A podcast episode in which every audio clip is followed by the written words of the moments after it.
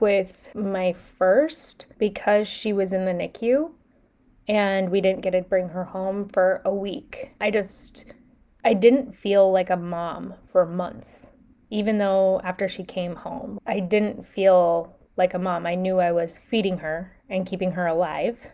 I didn't feel a connection. I didn't feel anything like that. So I just remember like hitting a point where I was like, this is not what I thought it was going to be. Like, I thought I was going to have this baby and feel these overwhelming, loving feelings of that joy. Everyone's like, oh my gosh, you're a new mom. Isn't it so exciting? And you're like, no, this sucks.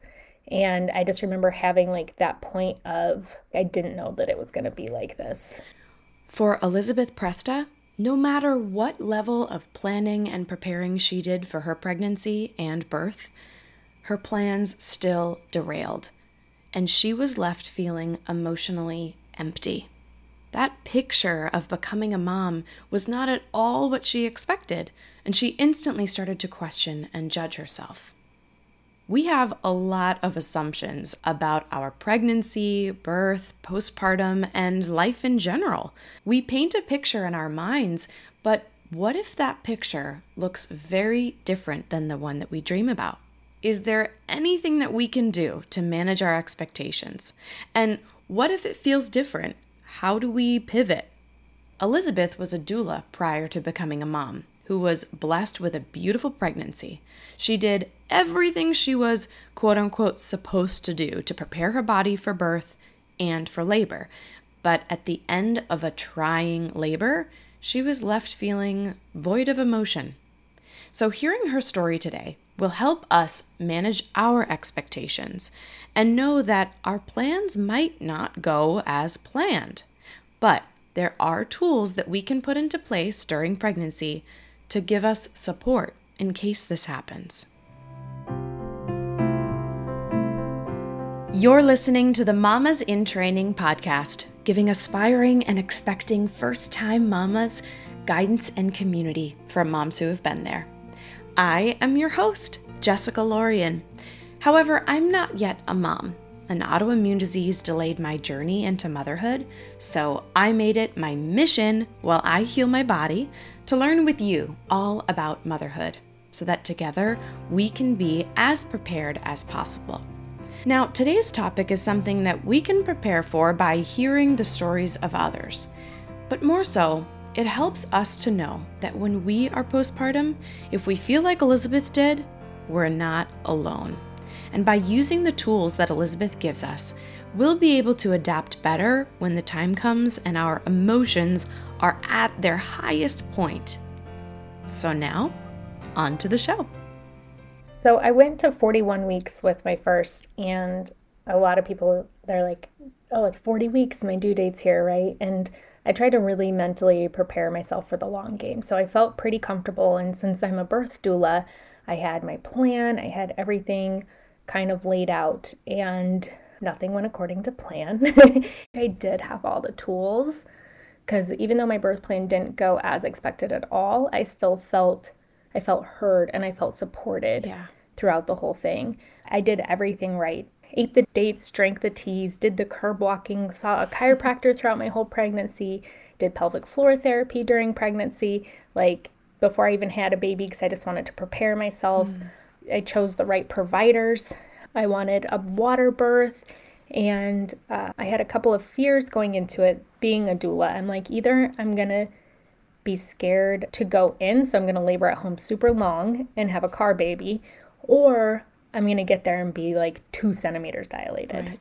And that's exactly what happened. I was two centimeters dilated when I got there. I had been laboring off and on for a few days. Uh, my water broke. We spoke to the midwife and decided to go in. And my contractions started off tough. It wasn't easy from the beginning. They were pretty close together right from the start. I got there as two centimeters, so I was really disappointed, feeling already that like, oh, I could have labored longer at home. Like, why didn't I wait mm. at home longer? But I think that it really got me into my head. I got there at three in the morning, four in the morning, and by about noon, I was five centimeters. And at that point, I was throwing up so much. I felt like my legs were being ripped off of my body. My, my doula had me doing every single position. Like, we tried everything, and they thought that I was further along than I was. Like, they were really surprised when they checked me because of my symptoms. Mm-hmm. Normally there's a transition in birth, and once you get to a certain point, it's like, oh, you're in transition, which means you're usually seven, eight centimeters or further along. Mm-hmm. And I wasn't.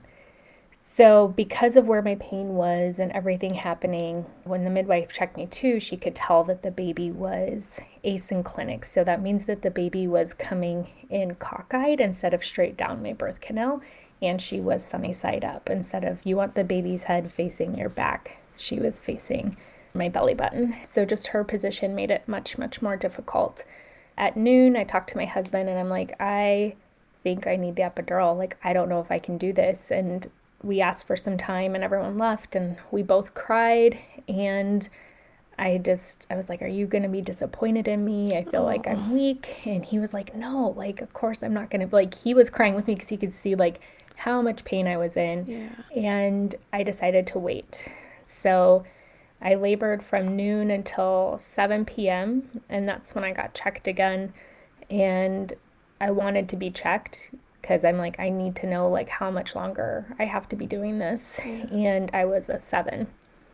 So it took me seven hours to go two centimeters, which all of this can be biologically or physiologically normal mm. in birth, but her position just made it so difficult. So at that point, I decided I wanted the epidural.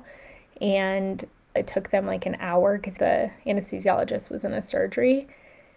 And so I'm waiting for the epidural, and my doula told me that I was so focused on the bag of fluids. They had to give me a full bag of fluids before I could get the epidural. And in between every contraction, I would just be staring at it to see if it had gone down, because at that point, I wasn't hooked up to anything. I didn't even have an I V or anything in me. I wanted to labor freely. Once I got the epidural, I did get that immediate relief. However, I'm super sensitive to drugs, and I was exhausted from laboring, so it did knock me out, but I had zero movement at all. Normally, once you get an epidural, you can feel some contractions, especially when it's time to push. You can feel a little pressure, or you could tell. I couldn't feel anything. And then they came back and said, okay, it's time to push. So by the time I actually got the epidural, who knows how far along I was, but I didn't get very much rest. And I just, I also remember thinking when they were like, it's time to push. At that point, I feel that I had mentally checked out already. Mm. I was so exhausted. I really didn't care about having my baby. I felt defeated. I had been in so much pain. Obviously, I pushed because yeah. you have to get the baby out. So that's such a vulnerable thing to share. Thank you for saying that. And not many people would, but I think it's important for us to hear. If you feel this way, it's it's okay to admit. It doesn't mean that you don't love your baby or actually want the baby to be born. It's just mm-hmm. at that point of exhaustion, it, it just feels impossible. Right. And that's exactly how I felt. After the baby was born, they laid her on my chest and she wasn't breathing very well. They ended up calling the N I C U nurse in, and then they had to get the N I C U doctor in there. Once they took the baby, they took her over to the little incubator thing, and my husband stayed with her, and my doula stayed with me. And when the doctor came in, they're like, we need to take her to the N I C U. And they're like, it'll probably just be a few hours. You never know, because it's not as common for full-term babies to end up in the N I C U right. versus preterm. They took her to the N I C U, and my husband went with. And I, again, had kind of checked out, which ended up being, then you beat yourself up. I'm like, how come, like, am I already this horrible mom? Like, what's mm-hmm. going on? All I wanted to do was sleep. They woke me up like six hours later, and I got to go to the N I C U and see her.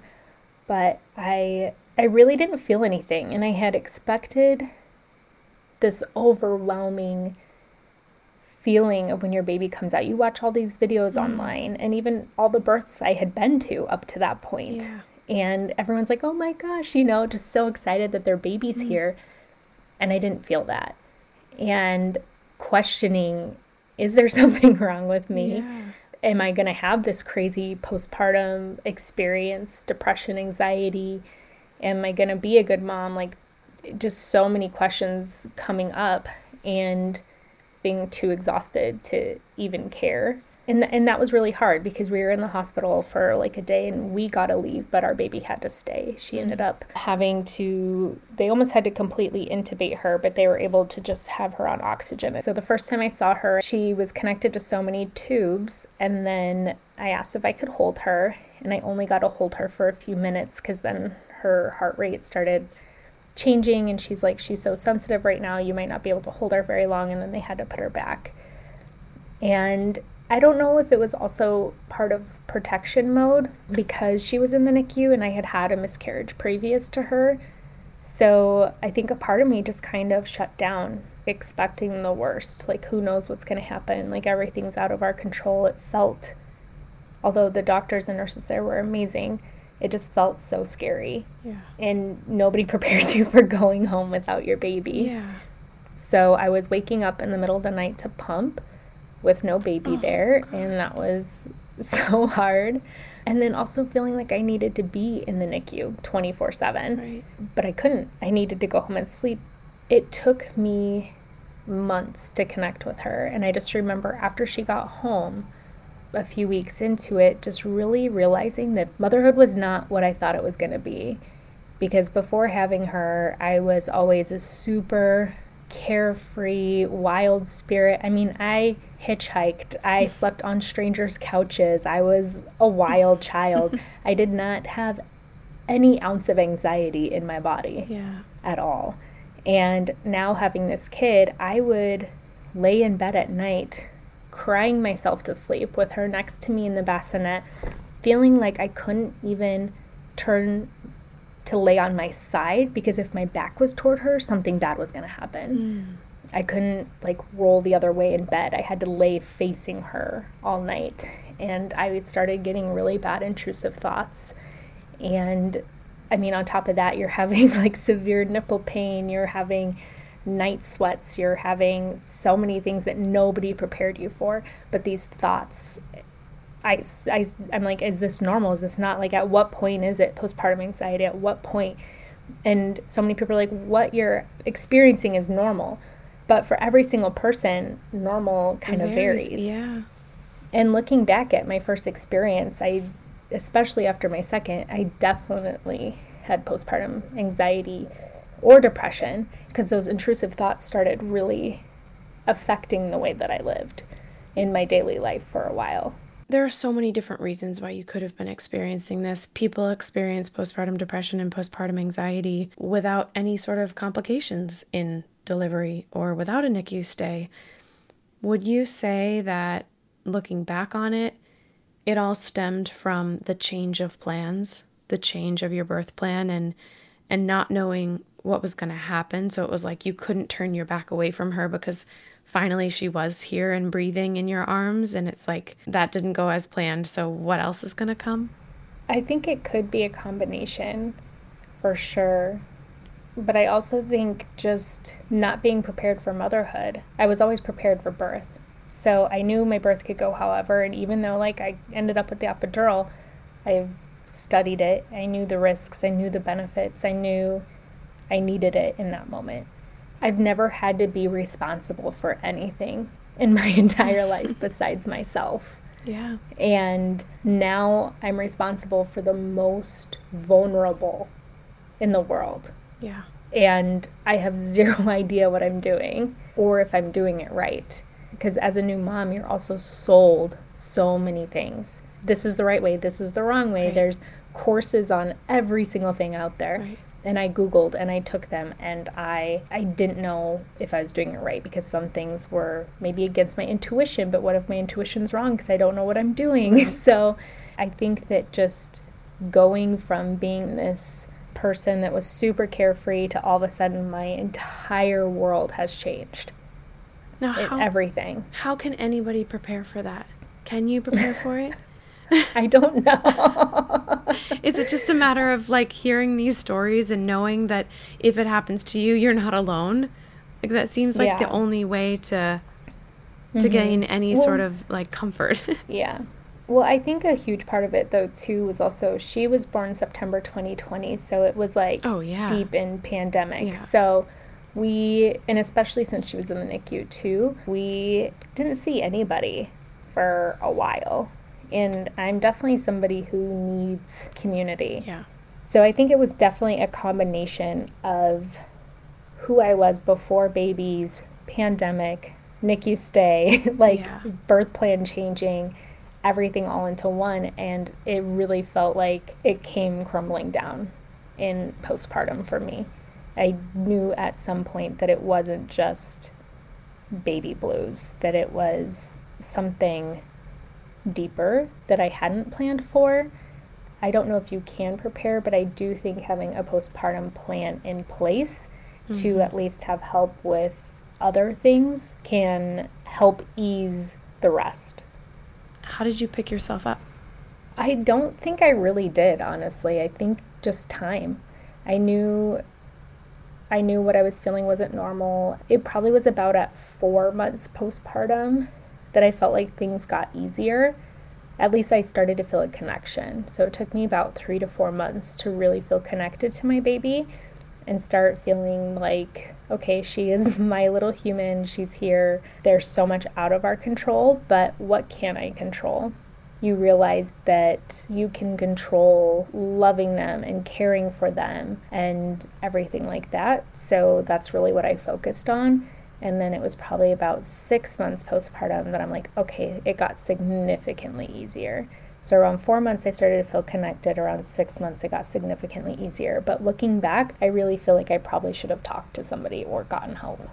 Of course, you couldn't plan to have the same experience, but what kind of things about postpartum did you know to expect, or did you prepare for differently? Mm-hmm.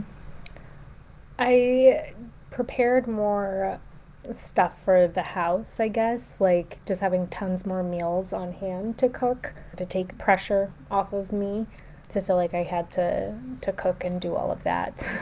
But just yeah. there's a lot of things that people don't tell you. So I remember after having Jovi, somebody telling me not to wash my nipples with soap, and I had no idea that that was a thing.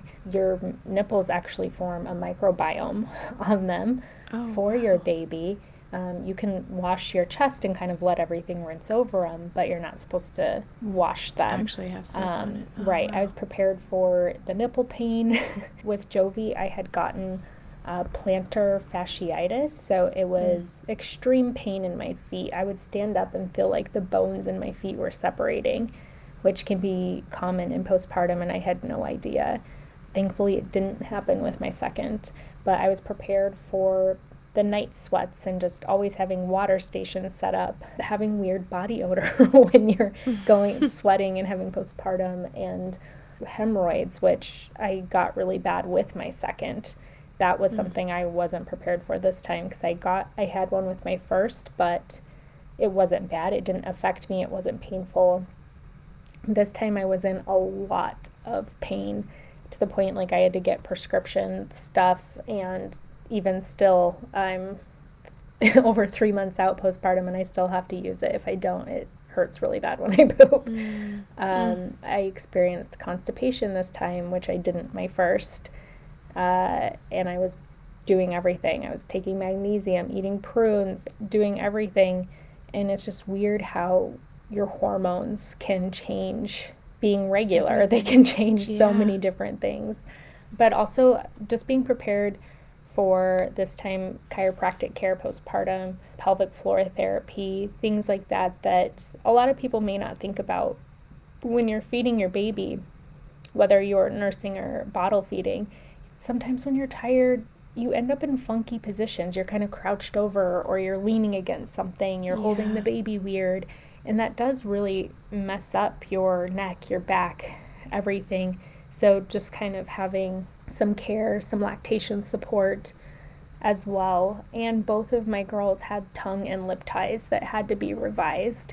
Wow. So I was prepared this time for that, which wasn't mm-hmm. fun, but we knew what to look for. We have a really great pediatric orthodontist, and both of them had to go to myofascial therapy after. So we're still in that with Tula, With Jovi, she only needed the six weeks, and with Tula, we're at twelve weeks and still going. Mm. So there's just, like, so many things that Endless can pop up. Endless amount of things. Right, but but also it's really great to get information from other people who may have been there. So asking friends who maybe live in your area or whatever, if they had a lactation consultant that they went to and liked, checking with your insurance to see who they cover.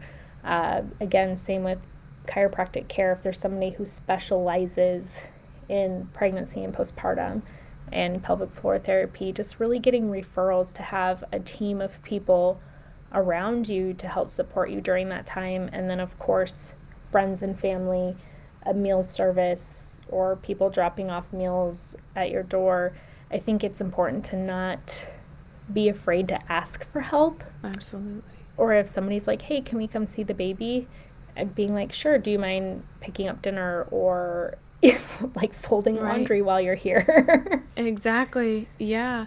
You know, it was really inspiring. Several months back, I went to go visit one of my closest girlfriends. Actually, she's the one who inspired me to start this podcast two and a half years ago when she had her first baby.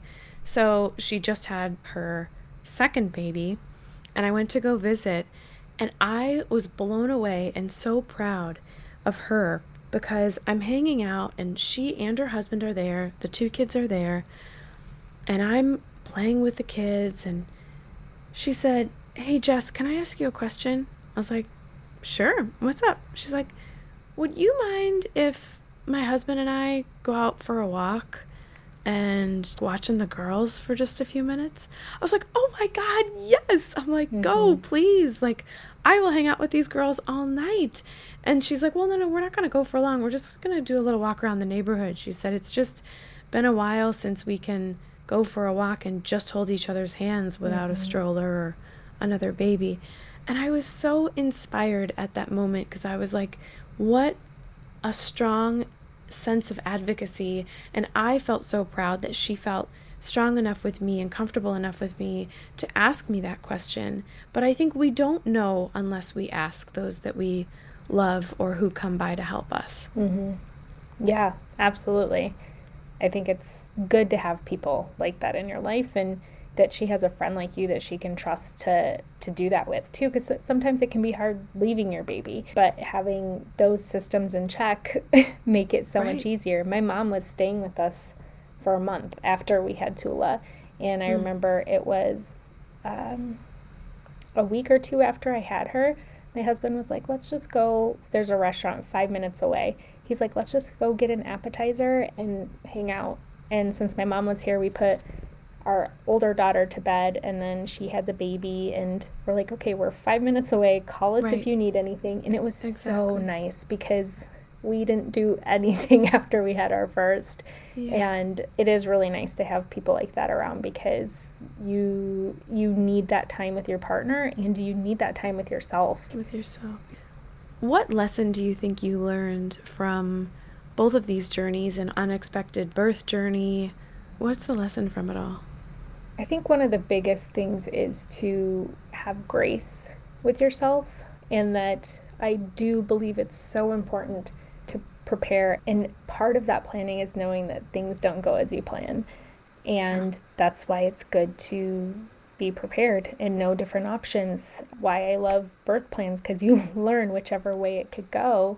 But I like to call it a birth wish. Like you have these yeah. wishes, but you know that there's systems in place, you know risks and benefits, you know options, you know that there's going to be people to support you along the way. And so giving yourself a lot of grace that, like, I did everything I could to set myself up, but I didn't know it was going to be this way, but I have people here to help. I have people here to support me.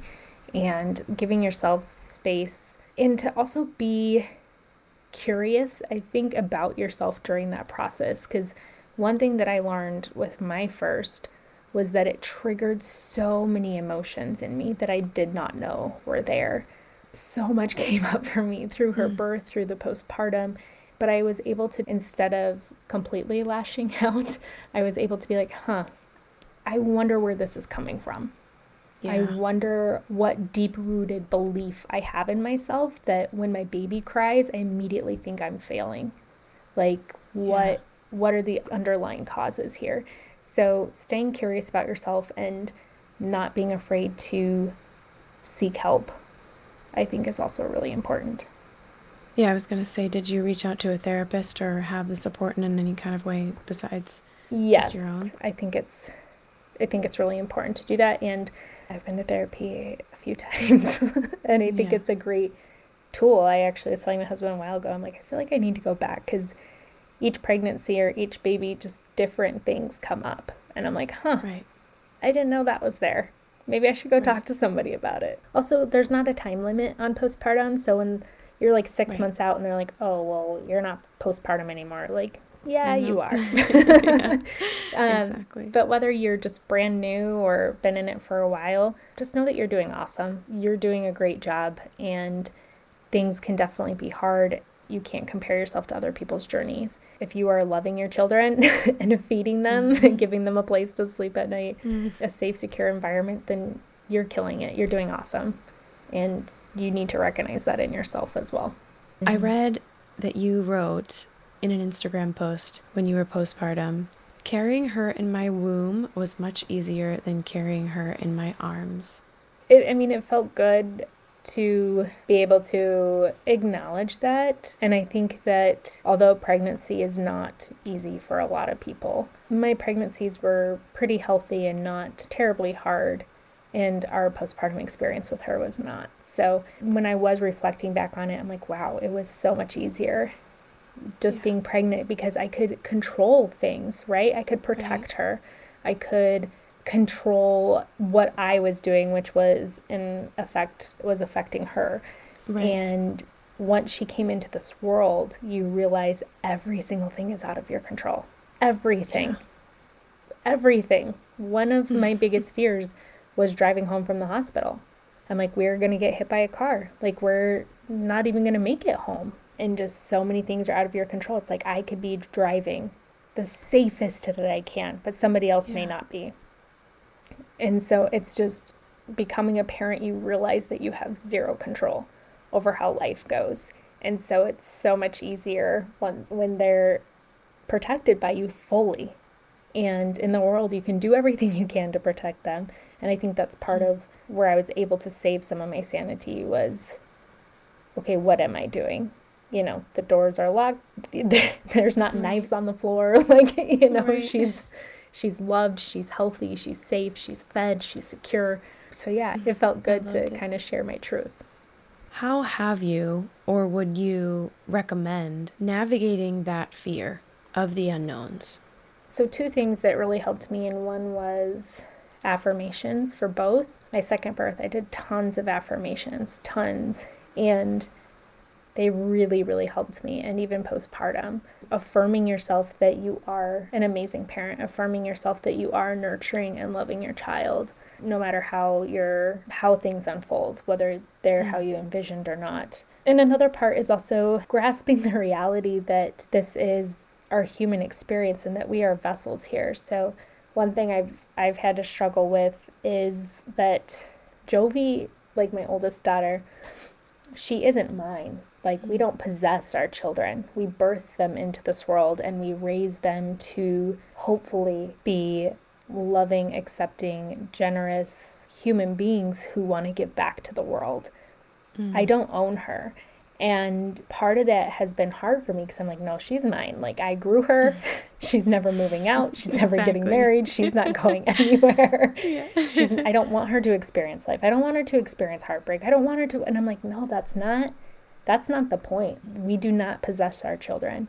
So coming to grasp that reality that we are the vessels in which these children decided to come earthside. And we get to bless them by providing that safe, secure, loving, nurturing environment for them to thrive so that they know how to be that when they go out into the world. And those are the things that you can't really prepare for, but you can come to like grasp that, that you do want your yeah. kids to experience life. Have grace with yourself. First and foremost, have grace with yourself on this motherhood journey. Next, know that the plan you create and the picture that you have may shift or look completely different. Everything on this journey takes time, and that's where grace comes in. So be patient with yourself at each and every stage.